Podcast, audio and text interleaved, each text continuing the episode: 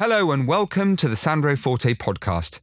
Over the many years I've been running a business, I've met many, many successful people entrepreneurs, sports stars, celebrities, and dare I say, even royalty. So, what makes a person successful? Do we know what success is? And the all important question can we create success for ourselves?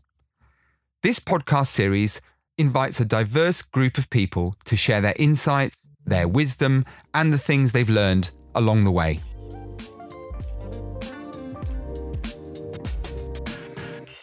Today, I'm joined by the lovely Lohani Noor. Lohani is a relational psychotherapist. We're about to find out what that means with a specialism in psychosexual therapies. Over the last 30 years, she can't possibly be that old. She's worked with a wide range of clients with issues including addictions, sexual abuse, anxiety, depression, stress, relationship breakdowns, and sexual dysfunction, to name just a few. And if that's not all, Lohani, I always doff my cap to people who manage to write a book, is the author of The 12 Steps to Sexual Connection. Lohani, welcome to the Sandro Forte podcast. I've been secretly looking forward to this uh, for lots of reasons that our guests today are about to discover, not least your kind of life CV. Um, and you and I have slightly more connections than you might imagine, Lohani. So should we start with the life CV? Because it's quite colourful, quite interesting. It is. I, I always say I took the scenic route through life. But Sandro, I'm really interested where our connections might be also, but I, am sure they'll come to light in time. Um, so I started off working, oh gosh, when I was 16, I started volunteering for the National Association of Young People in Care, because at that time I was in a children's home. Um, and so began my caring career, if you like, or my kind of radical protesting career of, you know, demanding change and wanting to be heard. And um, I work with people continuously, uh, drug and alcohol dependent men, etc., etc., uh, for many years until um, it all got a bit too much. I got overwhelmed with it, and I I decided to go and retrain as a commercial domestic plumber. I have to say, in three years, Lohani, I've I've spoken to something like 200 guests and I have never been lost for words. I think that's the first time I had to take a sharp, a sharp intake of breath. so I decided to train as a plumber. I did, I did. Well, I wanted to do something with my hands that was really creative, but also functional. And uh, there was this big thing at the time about plumbers earning loads of money, and it was really kind of, you know, trending for white working class middle you know middle class people to go and retrain as a tradesperson. So i did.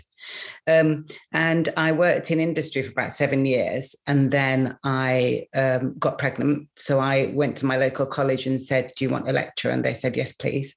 It wasn't that simple obviously. I had to apply for a job. And then i worked in um, a, a local college of fe further education for another seven years teaching boys how to become plumbers. And I uh, continued my education. I became a, I got a HND in building services engineering, um, you know, and obviously all my formal plumbing qualifications. And whilst I was doing that, I retrained to be a psychotherapist. So I, I went back to my roots in a way because working with people and uh, you know understanding the nuance and the difficulty of the human condition is really where my interest is Mm. I, I, I, should say, because I, I, forgot to mention this in the introduction, and, and that's remiss of me, but I should say to those listening, you know, we are going to be dealing with a number of quite taboo subjects today, probably. But, you know, the Sandro Forte podcast is all inclusive, there's no left, stone left unturned. So, for those who do find this kind of conversation somewhat difficult, then you are uh, under no obligation to continue listening. But, um, but, but I think we'll deal with it in a very sympathetic way. Um, if you don't mind um, telling us a little bit about, you know, you mentioned you were in children's home. If it's not too difficult to talk about your past, Lohani, um, what what led to that? And I'm particularly interested, more importantly, in how that experience shaped you, because a lot of our listeners, you know, write in regularly and they say, you know, this has happened. And I think what they start to do by listening to the podcast with our various wonderful guests is they start to realize that on the flip side of every challenge in life, there normally is an opportunity and it's kind of what you make of it. So I'm particularly interested in that really difficult time in your life and what led to it, but how you emerged from it. Um, would you mind sharing that with us? Uh, yeah, not at all. Although I didn't know we were going to speak about that today, and, and that's okay. Um, so it's all kind of very much off the top of my head, I suppose. Um, I chose to leave home because I didn't want to have an arranged marriage. And it's really difficult to speak about this subject without making the culture of my origin bad or the religion of my origin bad. I'm, i have no religious beliefs at all now. Um, and I don't want to do that. But um, what I do want to say is it's really difficult being a second generation person um, in a country that's not of your origin because you have to kind of live in two worlds. You have to have a foot in each camp and try and balance that. And if your parents uh, aren't integrating particularly well, that's a really difficult thing to do. And my parents weren't integrating well. They lived in a small community of migrants. Um, and I guess, did leaving home very young make me headstrong, or was I headstrong to leave home? It's a chicken and egg question, isn't it? And I guess there was something in me that um, I made a decision very young that I wasn't going to waste this life. I wasn't going to, it wasn't going to happen to me. I wasn't just going to get married and have kids. I wasn't just going to disappear, uh, you know, into the grey. Uh, that wasn't going to happen to me.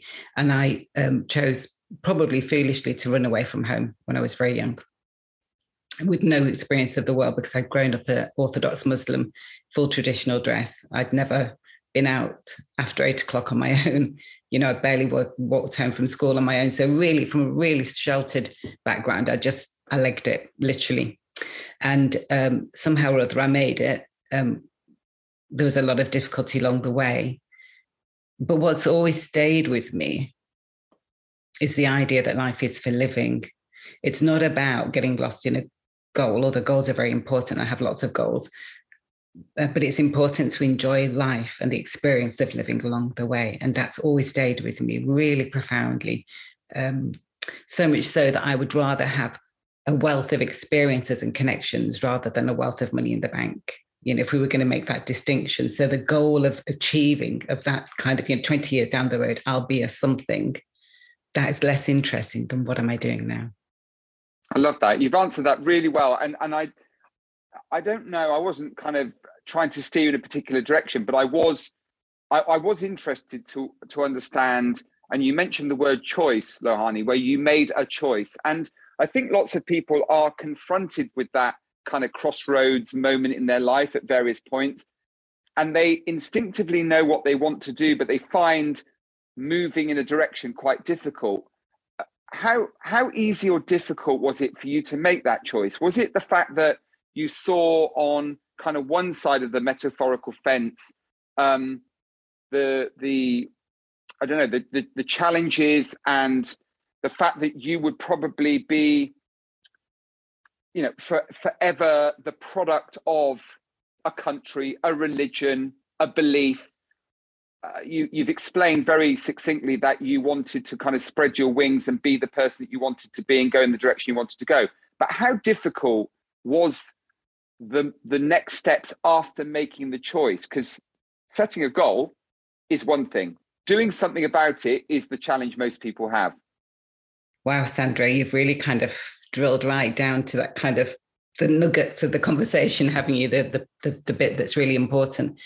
Um, it was a huge I, I, did it was a choice. I did make the choice and i had a good sense of what it meant um, because of past experiences you know, within the community.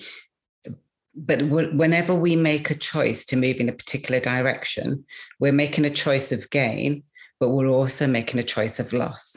So we let go of something, and the things that we let go of um, can be really painful, and later on become much more painful. So we have to think carefully. And in my particular case, I gave up my family, my community. I even gave up my birth name because I had to let those things go in order to stay safe and okay in the world. I have regained my birth name many, many years later. My middle and last name are my birth name. My first name is not my birth name. Um, and I feel okay saying this because it's I don't think it's a big secret anymore. Although for a while, maybe, maybe when I first left home, it was a secret. So, in answer to your question, there is never a gain without a loss. That's that's a lovely way of putting it, and I think uh, yeah, I concur completely with with what you've just said. And again, very very expertly put in a way that you know a lot of people will will completely understand. Um, I'm going to go on to talk to you a little bit about your kind of new career. It's not exactly new, but um, the psychotherapy and all the things that you do, you know, day to day to help so many people. I just want to go off at a slight tangent for a moment. And again, sorry if this kind of catches you a bit off guard. I think I'm right in saying that you that you competed as a bodybuilder.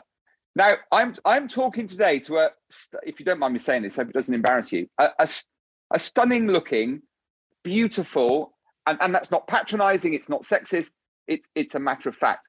A, a beautiful young lady competed as a bodybuilder. Now, there's nothing wrong with that because there's lots of beautiful women and men that compete as bodybuilders. How on earth did that happen? Well, you know, it's interesting you should say, you know, beautiful woman, and I, I accept that. That's absolutely fine. Thank you.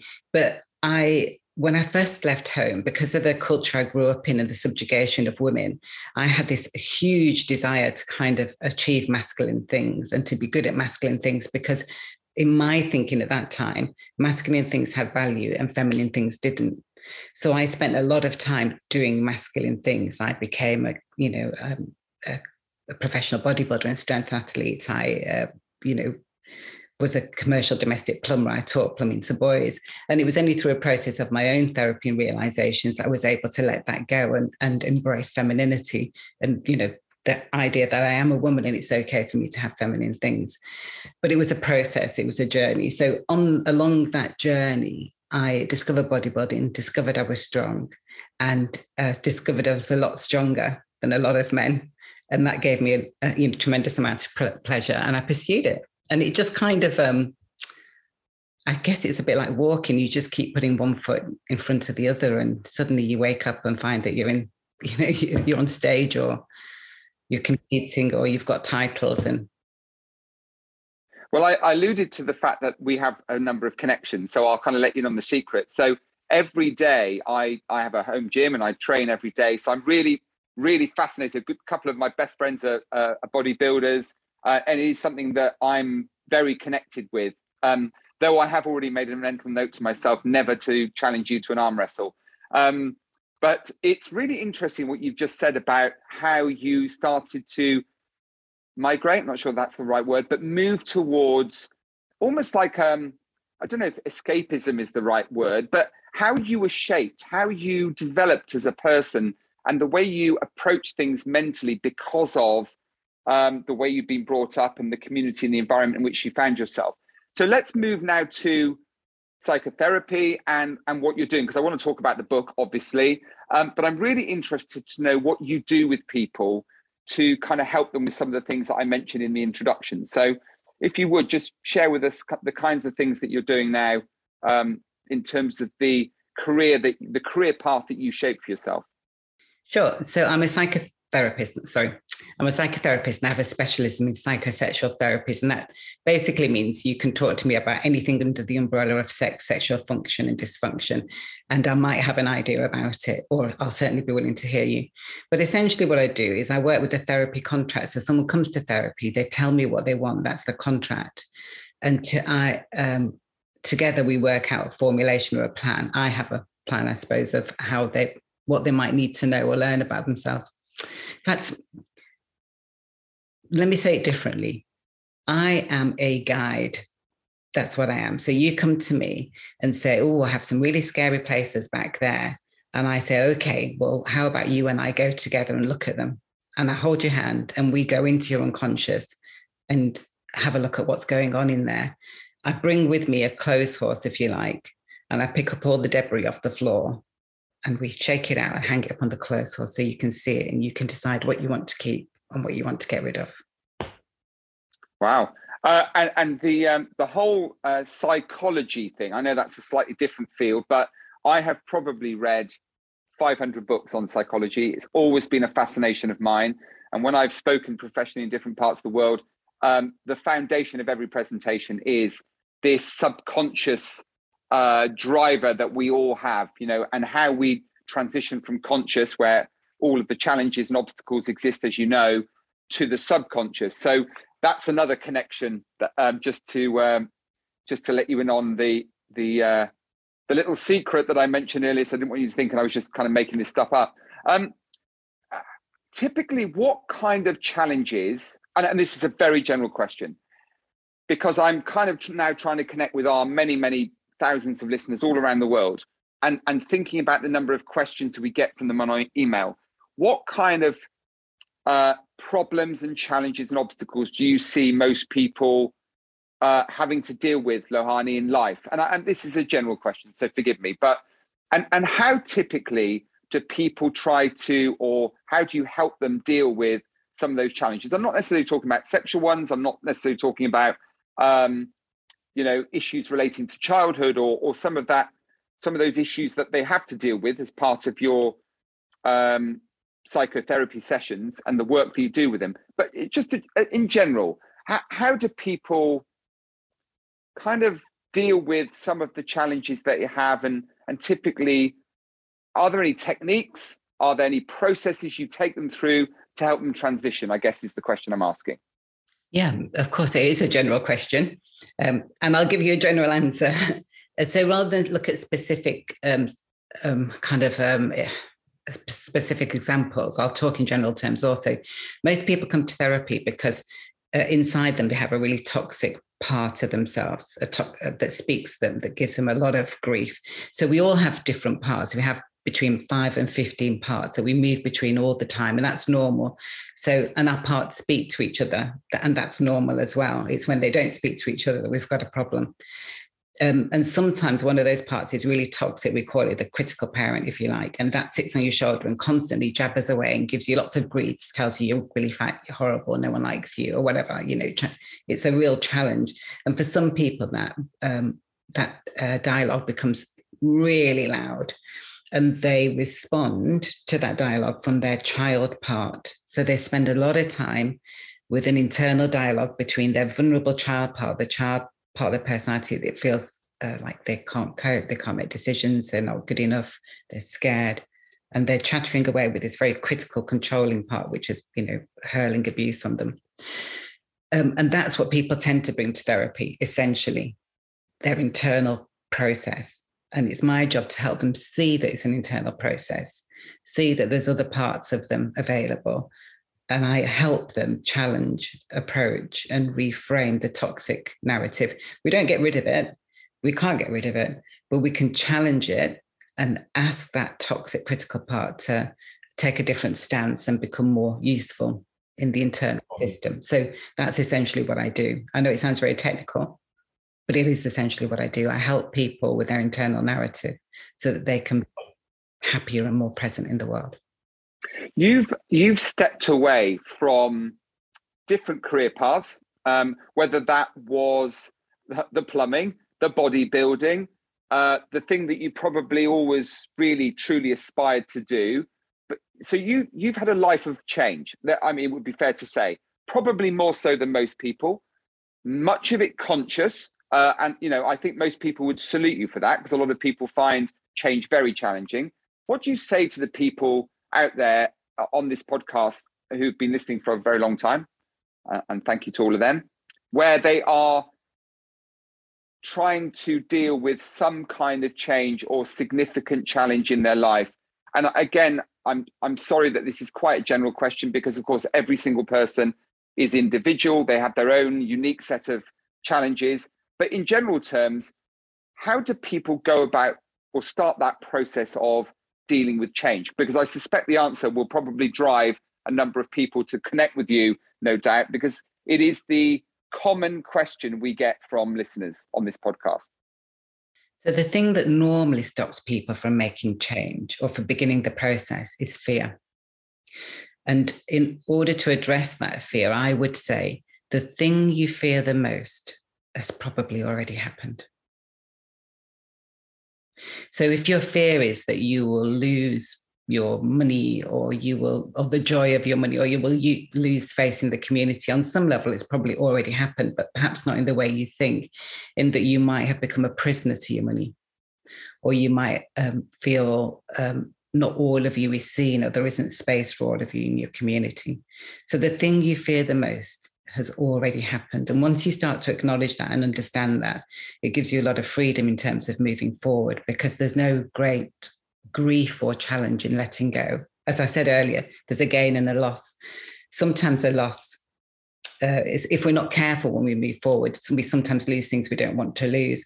But if we're careful moving forward, we don't lose anything that we don't want to lose or we haven't already lost.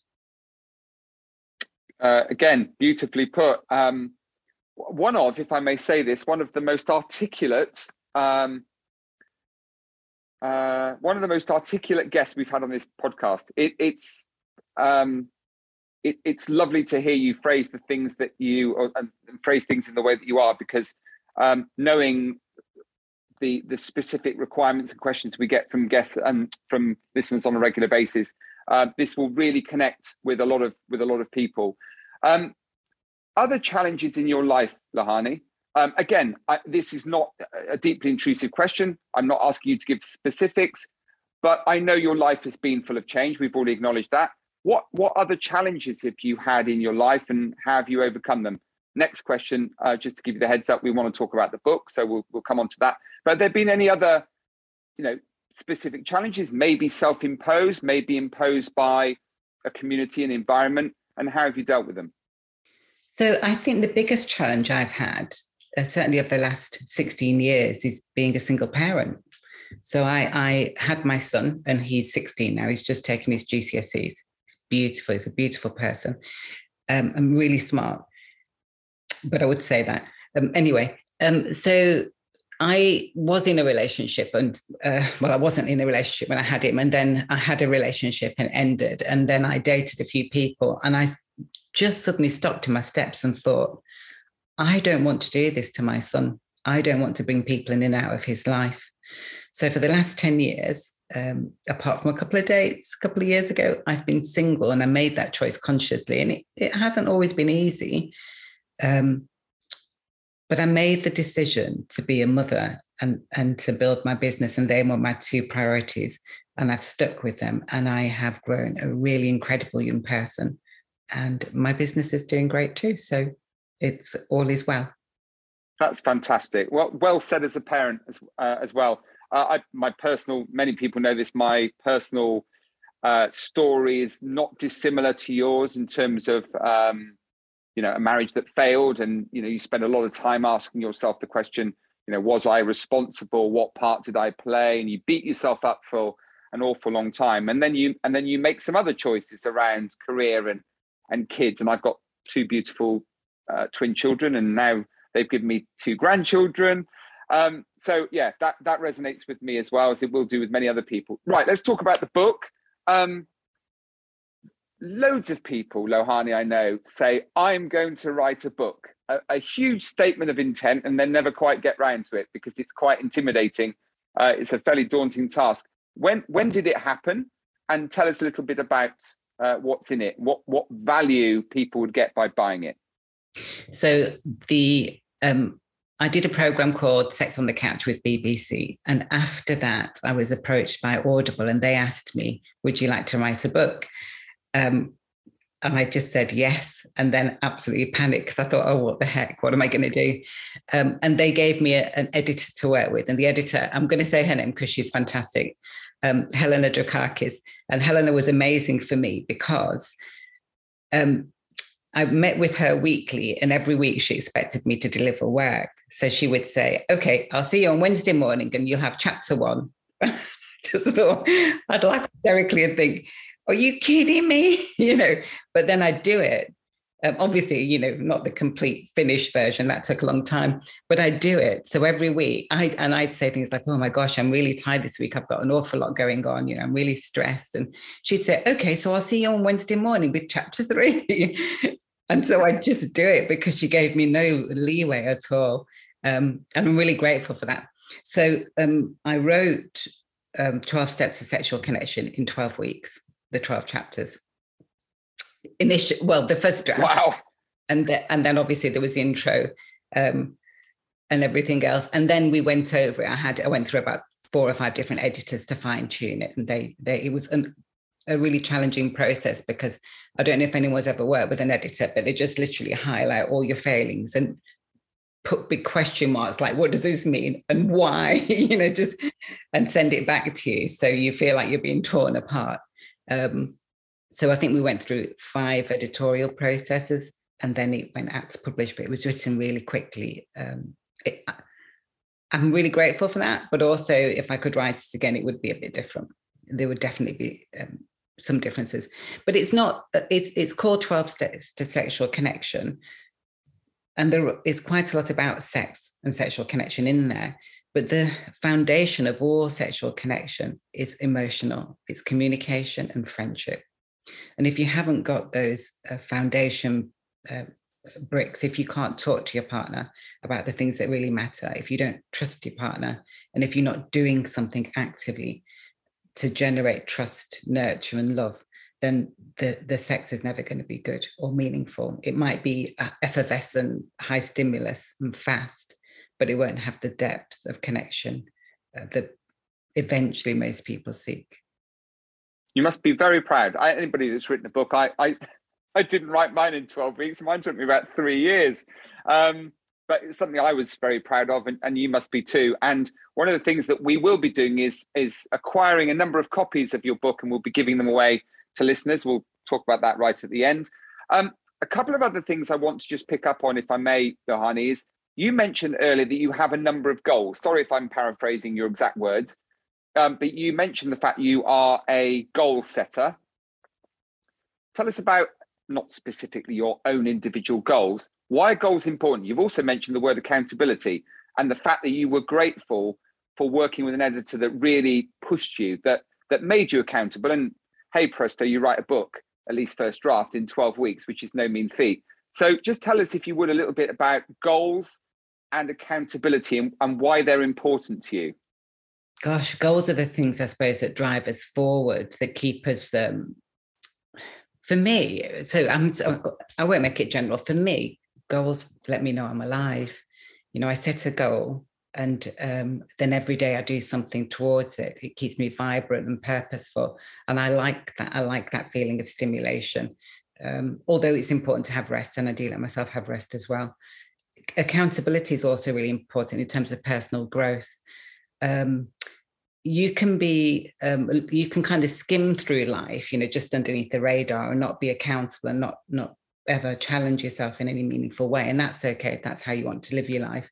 Personally i want to live above the radar and i want to know who i am in really meaningful ways and i want to be challenged and i don't mean i want lots of hard times although sometimes the the process of knowing yourself is hard.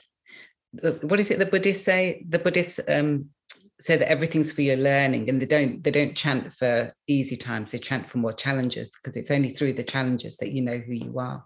You know the depth and breadth of who you are uh, and you can grow. Can can i use a can i use a bad word? Okay, you, you absolutely can. You you absolutely can. There's a there's a saying isn't it a buddhist saying and it's, it goes the deeper the shit the more beautiful the flower and I love that. I absolutely love that, you know, because the lotus flower grows on dung. Um, but I love it because it is through life experience and the difficulty of life experience that we become more beautiful through processing it, not just from having it. If you have lots of hard times, but you never process it, then you won't be beautiful. But if you take the time to process it, you become more beautiful as a person. You, the one thing that really fascinates me about everything you say, apart from it being really on point, is you are that one of the rare breed where you take a goal and you do something about it. Everything you've done in your life, everything you've told me in this short time we've been together has been about make a decision, uh, create an action. Make a decision, create an action. There are so many people out there have got a whole list of goals. Uh, and when you ask them about those goals 12 months down the line, you know, they make the New Year's resolutions on the 1st of January. And then to your uh, your point earlier about the little voice on the shoulder that says at the end of the year, oh well don't worry Sandro there's always next year. And and so consequently we kick the can down the road and we look back over our shoulder in life at some point in the future and we think if only i had dot dot dot. And then of course the dot dot dot is different things for different people. What is it about is it is it the, shaping of who you became at very early age that has driven this not a need but a desire to take positive action on the back of a goal or is it something else? It, it's probably that partly, Sandro, but also I I would say I listen to my objections. I don't ignore them. And when in therapy, what I often say to people is bring me your objections. So I'll give them homework or I'll ask them to think about something. And the thing I'm really interested in is not whether or not they achieve it, but what the objections are. So most people have a goal or an idea that they want to do something, and then immediately the objections come in. And the, if you don't listen carefully, you won't notice the objections because they'll be unconscious because they're coming from behind. They're kind of you're pre-programmed to have uh, beliefs, negative or limiting beliefs. So I always say to my clients, bring me your objections. I'm not interested in whether or not you achieved it or, you know, or it's okay. If it's okay, that's wonderful. We can move on. But what I want to hear is the objections. And the objections, um, you know, my clients are, not all goal orientated, you know, super achievers. The objections, uh, sorry, the objections could be in relational terms, in in um, why won't you do nice things for your partner? I um over the last three years, you, you probably don't know this, Lohani, but you will do when uh, when everyone sees all this lovely uh, stuff about you on social media. But um, we always try to take something that a guest has said and, and make it the banner for social media. And I'm already processing about 15 different um, things that you've shared, anecdotes, great sayings. I'm not quite sure which one of them to use.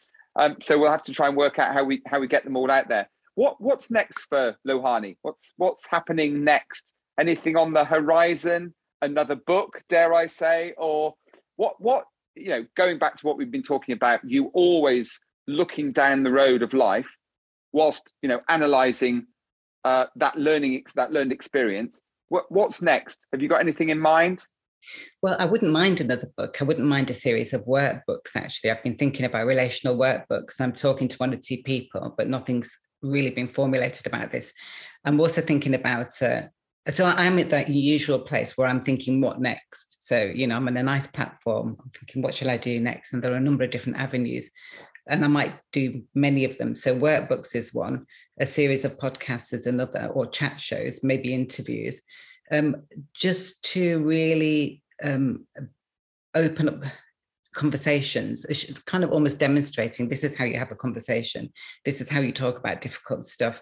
So saying the words because a lot of people struggle to say the words. So they come into therapy and they spend six months kind of faffing around because they daren't say the words and the words might because the words are painful you know that exposure um, so the idea of podcasts or those conversations would be to demonstrate this is how you say the words and it's okay um, and then I don't know. Actually, I'm I'm actually thinking of maybe going and doing a doctorate, or there's um, something called the International Society for the Study of Trauma and Disassociation, and they have a professional training program for for professionals.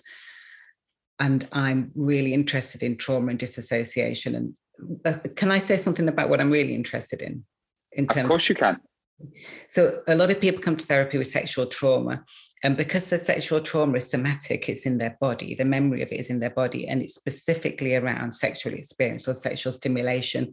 So someone starts to have a sexual experience with a healthy partner in the here and now, and their body remembers the feeling, the stimulation, and it wasn't okay before, and immediately they have a panic attack or they withdraw and they can't continue on that sexual journey, which is healthy and good. And so I'm really interested in how do we help people disconnect from the old somatic experience of the trauma, of the sexual trauma, and have healthy, positive sexual experiences in the moment.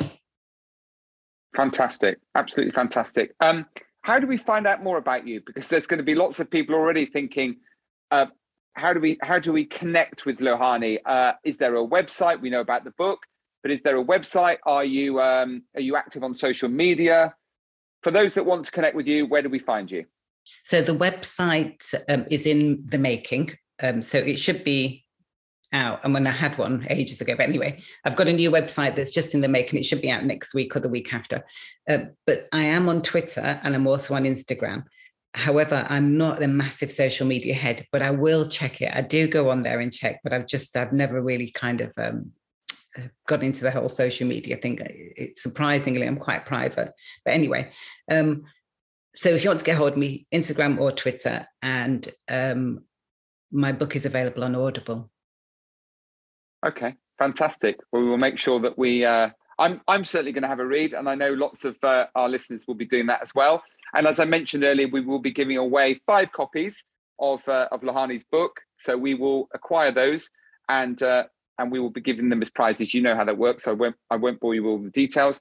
Uh, Lohani, I, I wish I could go on speaking to you for another half an hour, hour. There's so much more to discover, uh, and no doubt at some point soon, I hope we get the opportunity of chatting again, either on the podcast or offline. Um, but it's been, and I meant exactly what I said earlier. Um, you, the the way you have framed what is particularly challenging and painful for a lot of people, everything from you know goals in general to you know some of the real issues that people, as you say, the kind of elephant in the room subjects, the taboo matters. But we've covered everything from you know your the very difficult upbringings and those those decisions you had to make, which must have been very very tough at the time, right the way through to you know what you're doing and and just throwing in at the end the fact you're thinking of a doctorate as if uh, as if it's something that we do every day of the week. Um, it's been really fascinating, wonderful talking to you today. Thank you so much for sharing so many valuable insights into you know tackling life and its challenges and obstacles. Um, wish you all the success in the world for everything you continue to do and and the fabulous mum that you are to your to your son. So uh, as I said, look forward to, to connecting with you again soon. But in the meantime, Lohani Noor, thank you for joining us on the Sandro Forte podcast. Thank you for having me, Sandro. Uh, and thank you to all of you from all around the world for joining us on the Sandro Forte podcast. Wasn't Lohani Noor absolutely wonderful? I could go on talking to her all day. Each week, remember, we do have a new guest joining us to share their own insights into achieving success or overcoming life challenges. Please make sure you subscribe, follow us on Twitter or Facebook. It's at Sandro's podcast. Don't forget a little S in the middle and let us know, or Lohani, directly if you want to, what you thought of today's podcast. If you'd like to email us with this question, it's hello at sandrospodcast.com. You know that by now. And do leave those reviews on iTunes. They're really, really important. Thank you again to Lohani Noor and to all of you for listening. Until this time next week, goodbye for now.